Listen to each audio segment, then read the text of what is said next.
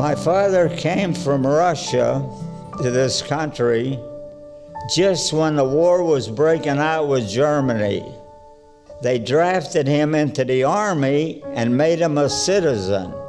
That's how he got his citizenship paper. But he was in a hospital, I thought they, he said about 11 months.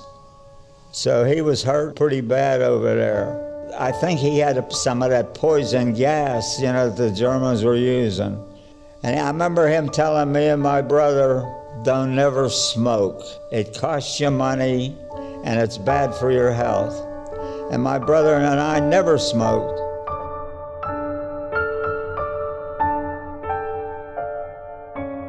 My dad, he spoke broken English and, you know, but he got along.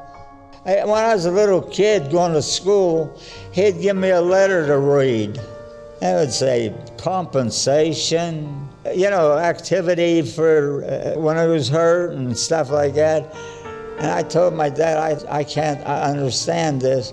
He says, You're going to school, you should know what that says there, you know. but I couldn't explain to him what service connected disability was or anything, you know. I told my dad that them guys down a bowling alley were all going over and volunteering.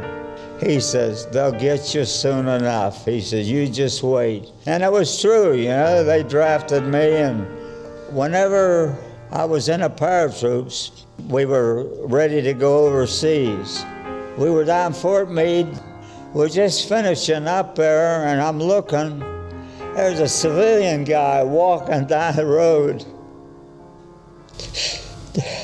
My dad I don't know how he found me. 20,000 troops there. He got right to where I was. Sergeant says, take him up to PX and buy him a beer.